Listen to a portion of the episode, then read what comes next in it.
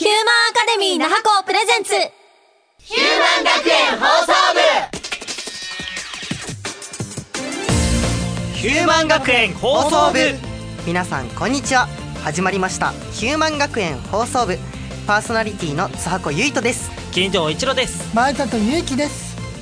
2017年ももう1ヶ月終わっちゃったよ。本当だよね。早いよね。もう2月。どんどんこれからやることも増えていて忙しい季節になってきますが皆さん負けないように頑張っていきましょう。さて今回の放送テーマはカレッジ紹介です。僕たちの通うヒューマンアカデミー那覇校には4つのカレッジが存在します。その中から今回僕たちが紹介するカレッジは漫画カレッジです。いろいろお話も聞けたのでぜひ最後まで聞いてくださいね。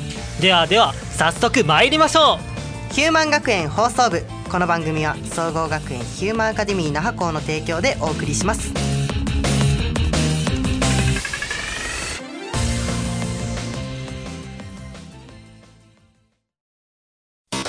最初は面白そうってとこからだったんですよ。でも勉強していくうちにもっとやりたいできることはあるって思うようになって声優に漫画家に役者に絶対なる。やる気応援します。総合学園ヒューマンアカデミー那覇校さてさて、今回は漫画カレッジの紹介ということですが、具体的にはどのように進んでいくのでしょうかね前里基本的には漫画カレッジの方にインタビューをしてお聞きした内容をメインに話を進めていこうと思ってるよ。今回は漫画カレッジのイラスト専攻の生徒である太田守也さんにお話を聞くことができました。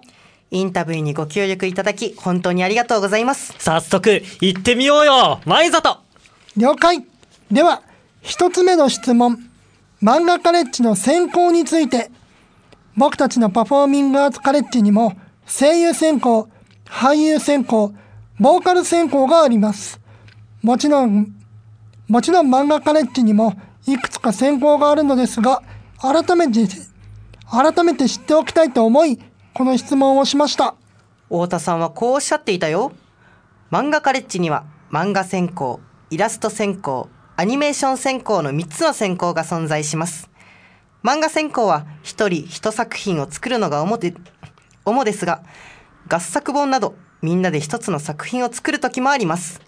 イラスト専攻は1枚のポスター作品だったり、チラシや広告のデザインだったり、コンペなどに出したりもしています。また、他のカレッジに依頼されたお仕事をしたりもします。アニメーション専攻は一人で作品を作るには作業作業量が多すぎるため、チームでの制作が普通です。それぞれ担当する役割を決めて仕事に集中し、最後にそれぞれの成果に合わせ一つの作品を作り上げます。キャラクターに声を入れてもらったり、テーマソングを作っていただいたりと、他のカレッジさんにお仕事をお願いすることもあります。確かに、僕たちパフォーミングアーツカレッジも演劇のポスターデザインで漫画カレッジさんにお世話になったよね。それに、アニメーション専攻の皆さんが作った作品に、僕たちの先輩方が声優として参加したのは思い出したよ。うん、ズバリ、ヒューマンアカデミー那覇校ならではの漫画カレッジさんの特色としては、他のカレッジさんとのつながりが強いことだと、太田さんは、太田さんはおっしゃっていたよ。僕たちパフォーミングアーツカレッジも身に染みるほどお世話になったよね。では前里。うん。さて、次の質問だよ。ヒューマンアカデミー那覇校漫画カレッジの生徒である太田さん自身に聞いてみました。良い作品を作るには、良いつ、良い作品を作るためにしていること。おお、いいね聞きたいうむ、聞かせてしんぜよ。お前の回答じゃねえからな、つはこ。ちなみに今回は音声がございます。自分的には、えっと、まずそのことについて調べる、えっと、そもそもものをデザインするっていうこと自体が、えっと、いわば問題解決って自分は思ってるんですよ、はい。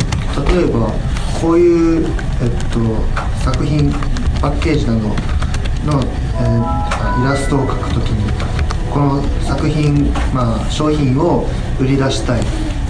その際にまずその商品を知らなきゃいけない。でその商品が売れるためにはみんなの印象に残るにはどういった配色だったりイラストが好まれるか。でこの商品はどのターゲットに絞って作ったものか。などを調べた上でと、まあ、イラストを作る。でもってそれが世に出た時に、えっと、のちゃんとその効果が現れてるかどうかっていうのが重要なので、まあ、まずはそのものものやあの、まあ、ものなどについてとことん調べて調べてそれを反映させていく。ことが、まあ、いい作品ができるんではないかなって自分では思っています、なのであの、まあ、絵描く時も調べて、えっと、自分の考えだけじゃなくて実あの実際のものだったり、えっと、資料を集めたりして写真だったり、まあ、検索、まあ、書籍などいろんなものから調べてそれを参考にしながら自分一つの作品を作るっていうのがいいんじゃないかなって思っておりますちょっと僕たちの演技について考えることと少し似てるね。うん。演じるにあたって、その作品や役についてとことん調べ、役には反映されていく。芸術と呼ばれるものの、基本はどれも同じなんだね。では続いての質問だよ。将来どんなプロになりたいですか？いい質問するね。でしょ？お前が考えた質問じゃねえだろ。将来は、えっと、ライトノベルだったりの,、この挿絵とか、表紙とかのイラストを描いていきたいなと思ってますまた、えっと、ポスターや、まあ、チラシとかのデザインとかの仕事も、まあ、していってあの自分の名前が、まあ、ひっそひっそりと 載ったりしてくれたらいいかなって思いますぜひ叶えてほしいよね。太田さんの夢。ね、前里。うん。僕もライトノベル好きだから、太田さんのイラストが使われているライトノベルが出たら絶対読むよ。きっと漫画カレッジで素敵な先生や仲間に囲まれて頑張っていけばすぐ叶うと思うな。では、今日のまとめというか感想。はい。はい、前里あくまで僕の意見なんだけど、僕たちパフォーミングアーツカレッジより他のカレッジとの交流が多くて、フライヤーのデザインなど多くの作成依頼を受けることだったので、それを考えると自分たちより大変なカレッジなのではないかなと思ったな。ライブやイベントにも参加しているとおっしゃっていて、僕の考えていた漫画カレッジの印象とは違っていたな。次は金城が行きます。すごい雰囲気の良さそうなカレッジだなっていうのが一番に感じた印象だったかな。お仕事もいつも心よく引き受けてくれるし、ヒューマンフェストの時とかもすごく楽しそうな感じで、出し物とかもお客さんも生徒も一緒になって楽しめるようなものばかりで、ああ、自分もやってみたいなーってすっごく思った。実は少し漫画カレッジさんの授業も僕も受けさせていただいたんだけれども、すごく勉強になることが多かったし、すごく楽しく充実した時間だったよ。最後は津箱。了解僕も絵が大好きだからよく描いたりするんだけどぜひ漫画カレッジさんで勉強してもっと技術を磨きたいってすごく思ったよ。僕は体の形や背景とかが苦手なんだけど漫画カレッジの皆さんの絵はどれも上手くてバランスもしっかりしているからきっと授業で学んだことが一つ一つすごい活かされてるんだろうなって思ったしやっぱりちゃんと漫画カレッジで勉強したら上手くなれるんだなと感じたな。